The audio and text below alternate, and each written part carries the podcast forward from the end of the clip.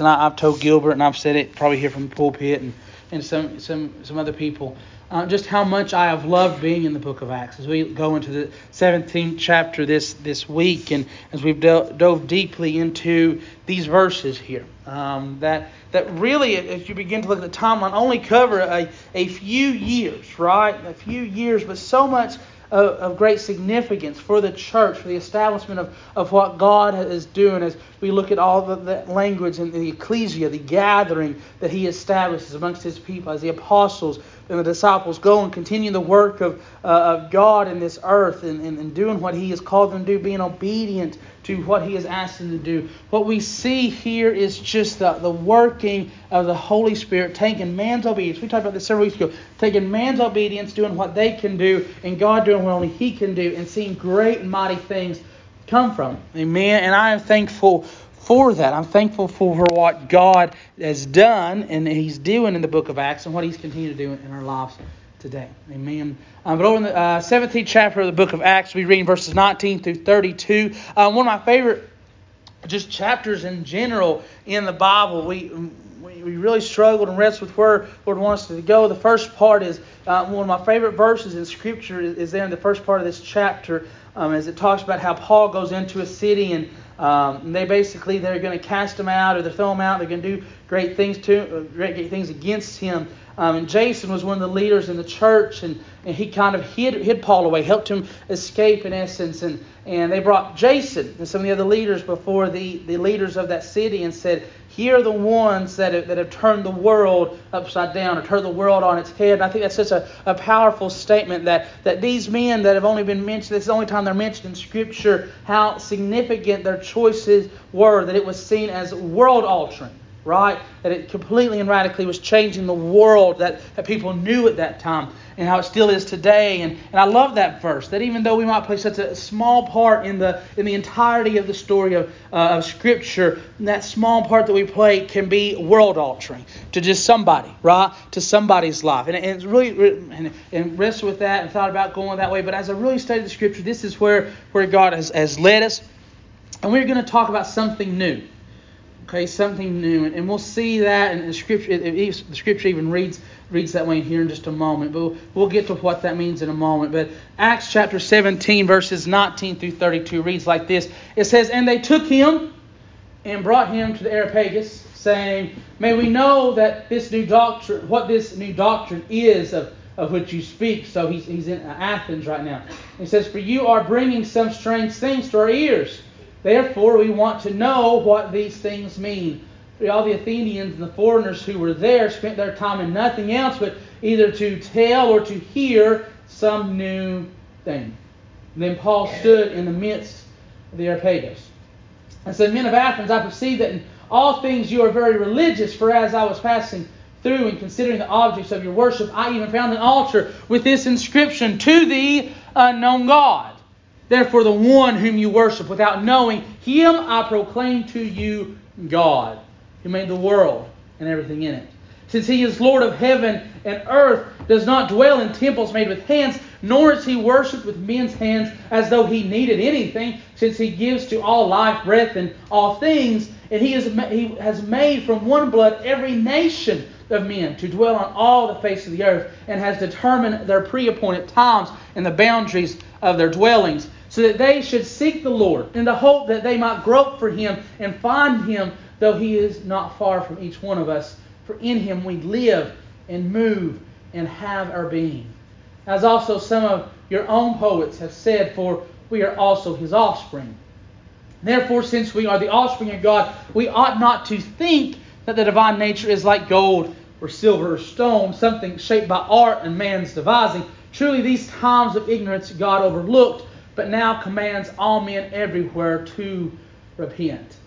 Because he has appointed a day on which he will judge the world in righteousness by the man whom he has ordained. He has given assurance of this to all by raising him from the dead. And when they heard of the resurrection of the dead, some mocked, while others said, We will hear you again on this matter. It's Acts chapter 17, verses 19 through through 32. I, w- I want to start by looking at how these people here, and even we still today, are always searching. The Athenians, uh, Athens, was a city in Greece, one of the most powerful cities in Greece. Um, and they were people that desired, that were renowned for their pursuit of, of knowledge and, and new ideas.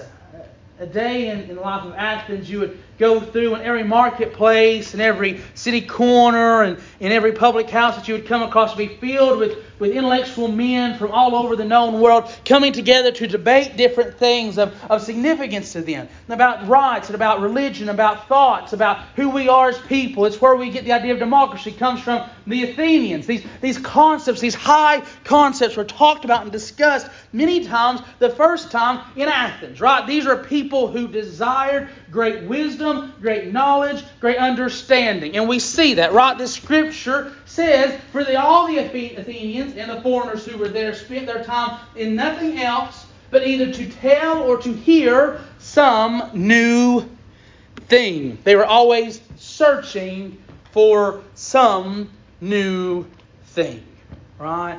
Always debating, always having these conversations. This Areopagus that they were talking about, we, we, we're not sure what it, where exactly it was. It was either a hillside, we call it Mars Hill many times, either a hillside where they have debates, or it was, it was also a name used for a council, a judicial council that they would bring people before to talk about religious things. So it's, it's one or the other, um, but we know that this Areopagus was a place of, of high thinking, was a place where great debates occurred. It was a place where people brought the new things out so that it could be weighed and looked at by all of the men of the area, all the people of the area, and see does this have any kind of credence or is it all nonsense? So they said, Paul, you've got all this teaching. And we like hearing these new things. Why don't you come to one of these places of, of public debate and give your thought, give your reasoning, give your concept, and tell us this doctrine that you have? Right?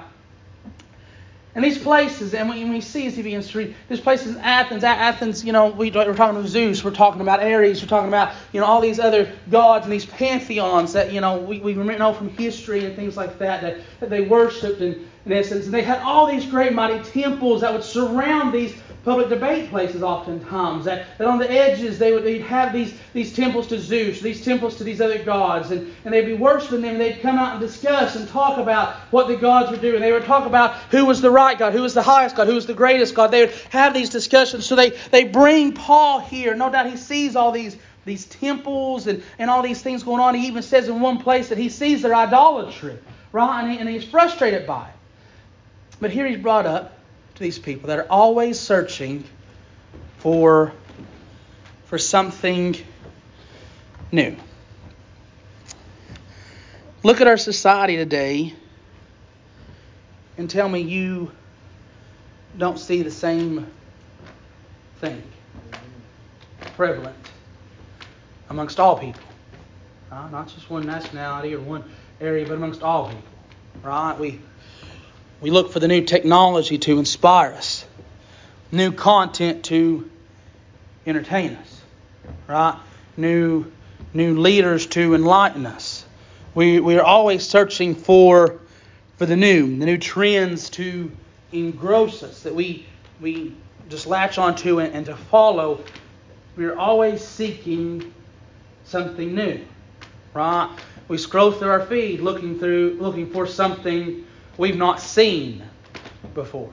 Right? We we watch the trailers to see what is new coming in the in the movies. We are always looking for something new. We we election time we're looking for something new. We go out and we look for the new that's on the lot or that's in Walmart or wherever it may be. We are constantly searching for something new to have some effect on us. Right? And that's what these Athenians were. They were trying to find this, this perfect, this exact way of thinking, of believing, this thought process that would help just make life better, that would help make a better world, that would help create this perfect place. And they continue to have these debates and conversations, trying to find that new thing to get them to where they don't have to search for a new thing anymore.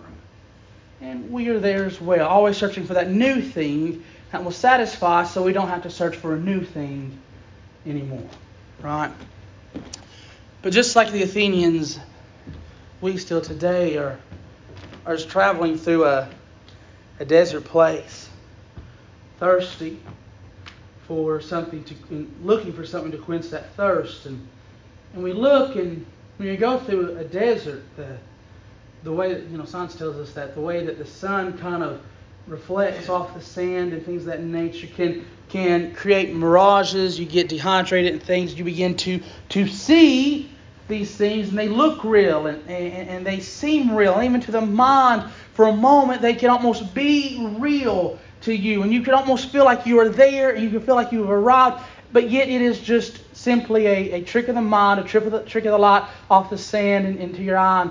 And it's not really, really there. And, and just as the Athenians continue to search for for the new thing that would fulfill them, that would make them perfect, that would make them a people that would stand forever. We know today that the Athenians are, are long gone and passed away. Athens still stands, and, and we still see the footprints that they, they would have walked in, the area that they would have been. But Athens, those people, are no longer relevant or prevalent. The new things they continue to look for never fulfilled and created what they were expecting. And so too today, the what we are always searching for in the new will not fulfill or complete or quench what we have looked for. And, and Paul knows this about these people, right? He he knows this about these people. He he understands these people in, in, in a in a great way, right? He he goes on and, and he talks about a level of religion they have. They have this level of religion. He, he tells them, he says, Men of Athens, I, I perceive that in all things you are very religious. For as I was passing through and considering the objects of your worship, I even found an altar with this inscription To the unknown God.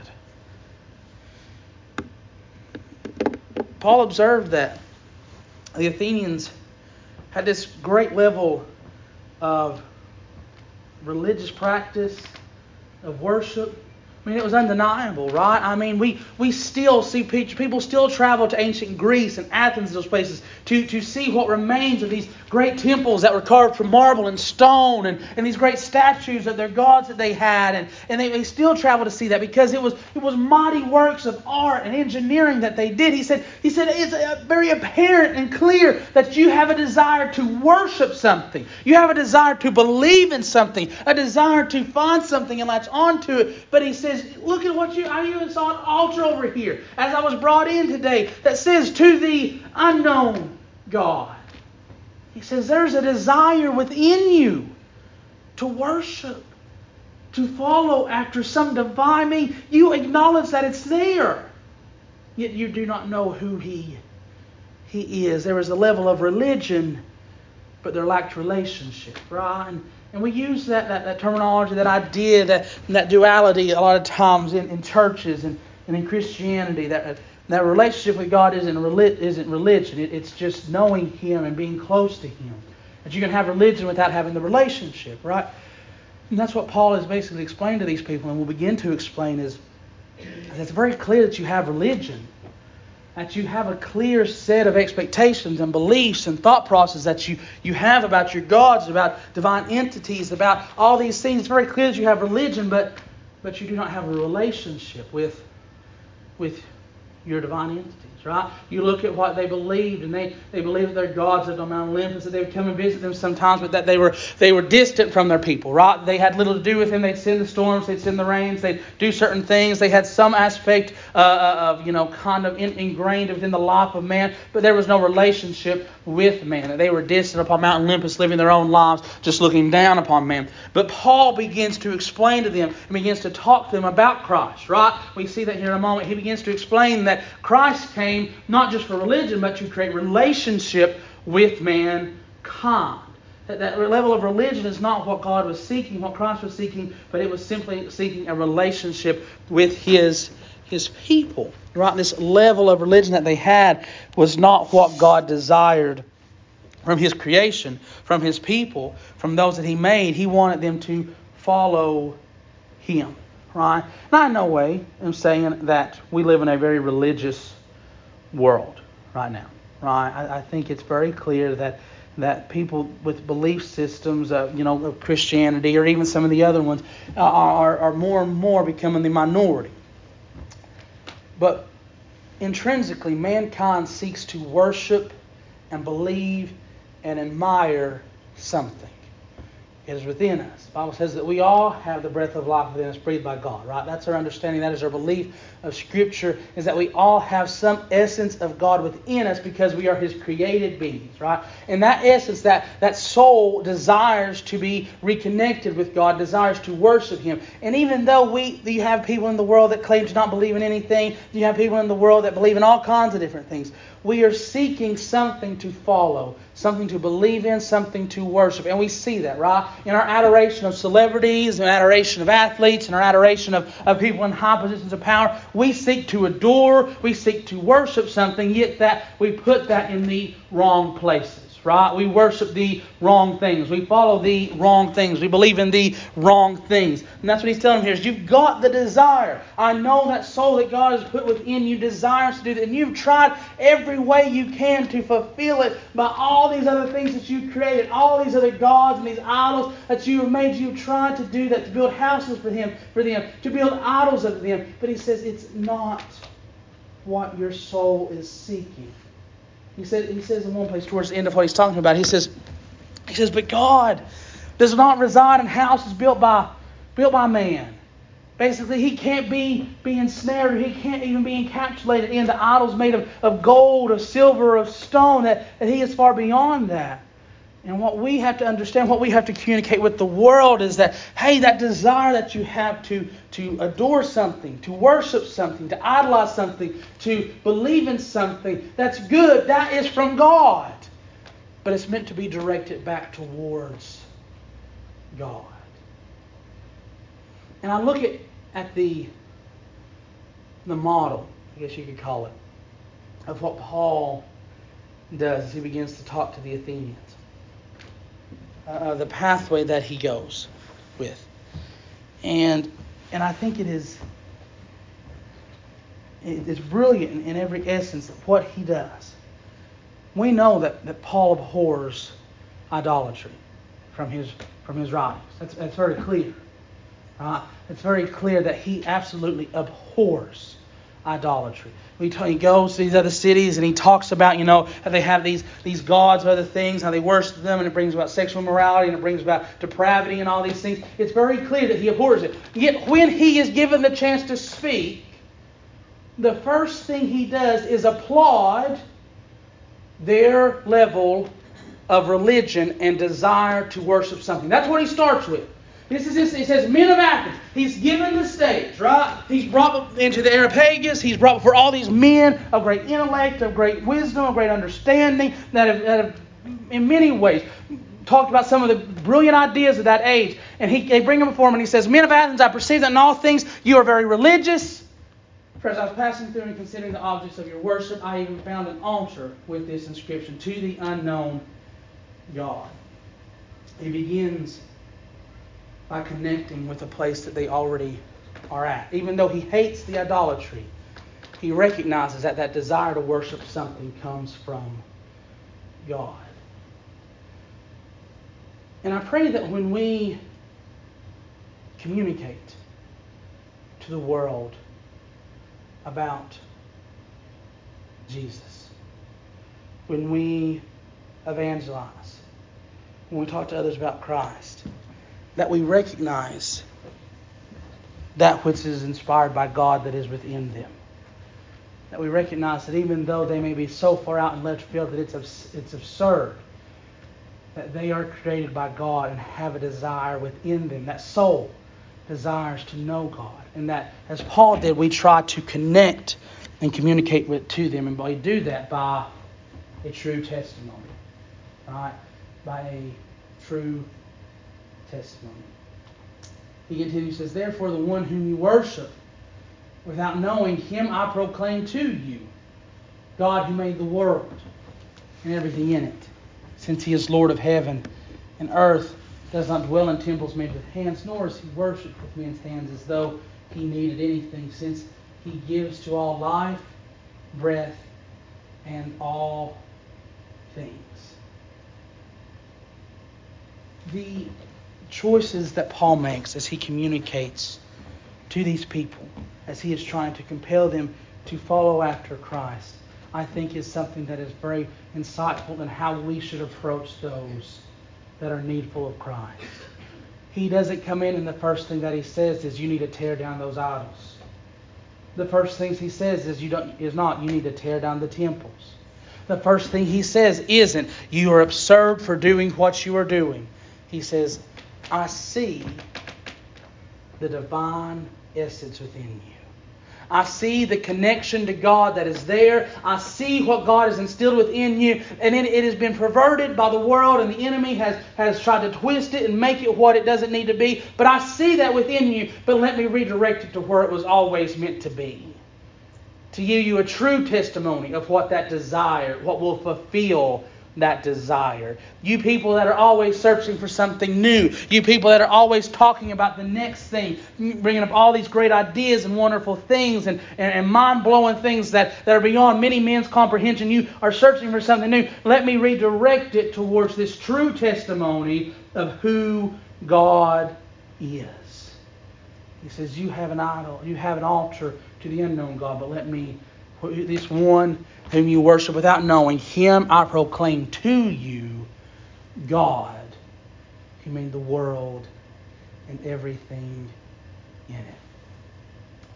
This true testimony of who God is is how Paul goes towards the people that are searching for something new. And in searching for something new, what does he talk about? He talks about what God has already done. Right? These things, the way, just sometimes Paul and Scripture just blows my mind. These people are always searching for something new, yet Paul doesn't talk about what God's going to do. He does a little bit at the end with the resurrection, but that's not really where he's going. He talks about what God has already done. I don't think you get that. These people are searching for something new. Paul's go to is what God has already done. We live in a world that is searching for something new something to be fulfilled by something new, something brilliant, something mind blowing, something astounding, something they've never seen, never experienced before. Yet, what they need to be fulfilled has already occurred, has already come about, has already been and is and will always be, and that is Jesus Christ, our Lord and Savior. It's not something new, it's something of old that we just need to let people know about. We talked a little bit about how the Holy Spirit works in different ways in Sunday school. About how, how the Holy Spirit works in different ways depending on, on the age uh, of time that we are in. We, we know in the Old Testament that the Holy Spirit would come over people, right? He wasn't imbued, he didn't live within mankind, but he came over people at certain times to do certain tasks, right? He used men of, of great valor, of great deed to accomplish what God wanted to be done, right? But then he came over them. He didn't imbue within them. Then we get into the, the New Testament and we see that the Holy Spirit is directly within those that are believers of Christ to do the work that God has desired for them to do. And now we live in a new age, right, where the Holy Spirit was within us, but we don't always see the workings of God in the exact way that we used to, but we know that He is still alive and relevant and present. But it is still the working of the Holy Spirit over and through God's people to accomplish what God wants to be done. It's not something new, right? And many times when we bring up Christianity, this idea of, oh, it's just that again, will cross people's mind. Oh, I've heard that before, or I tried that before, or my parents did that, or that's an old thing. That's something from the 1900s. That's something that was big then. I'm looking for something new.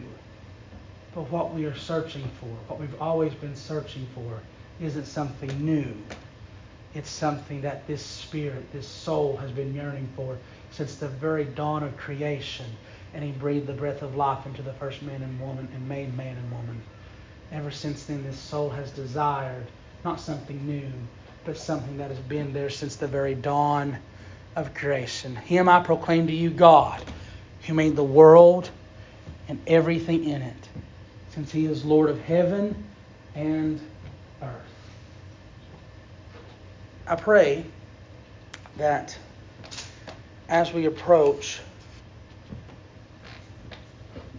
the world, those that are lost, those that are in need of a Savior, those that are searching for something new, And they always are searching for something new to fulfill that desire within them. That we are able to communicate as Paul does. So many times.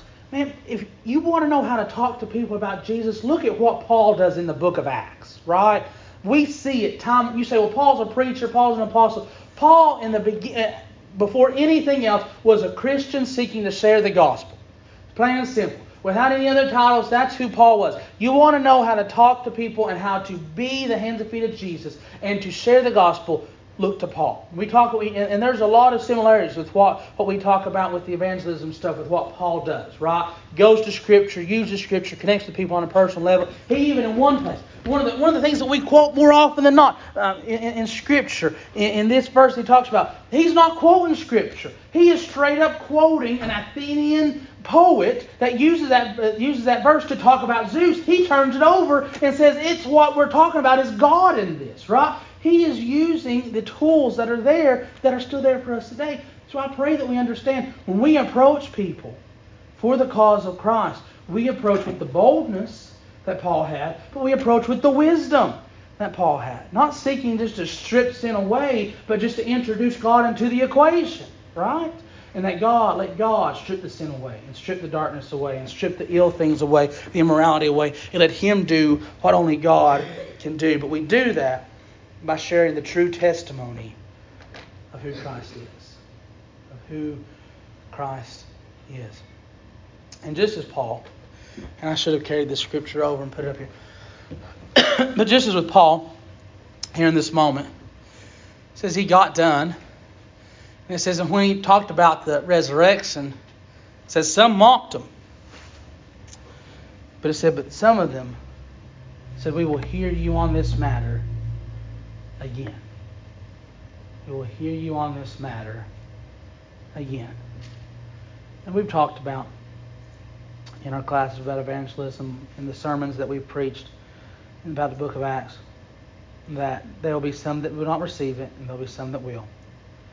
We see that with Paul. There were some that mocked him for it, but there was a few, at least, that said, I will listen to this again. I'll hear you out again. I want to know more. I have more questions. I'm not completely convinced, but I'll hear you out again. But then you continue in the next two verses of this chapter before it ends. It talks about how one of the elect of the Areopagus, one of the ones that sits on that judicial council, one of the judges of that age, believed in Christ and became a follower of Christ. if you follow the history, by many by many Christian sects or denominations, whatever you want to call it, is considered a saint for the work that he did for the cause of Christ because of what Paul did by sharing the true, true testimony of who Christ was.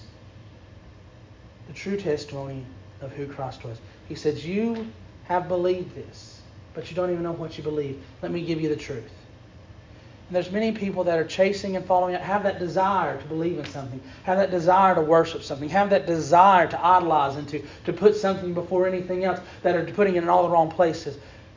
We need to see those, acknowledge those, and say, let me redirect that passion to where it's, that spirit, that soul has wanted it all along, to what it's desired all along. Searching for something new. And it's not necessarily about going back to something old, but it's about going back to something that's always has been. God is neither old nor new, He is just always been. Right? It's about going back to the very foundations of the earth, to the creator of heaven and earth, to God. Not all the new things. Amen. I'm thankful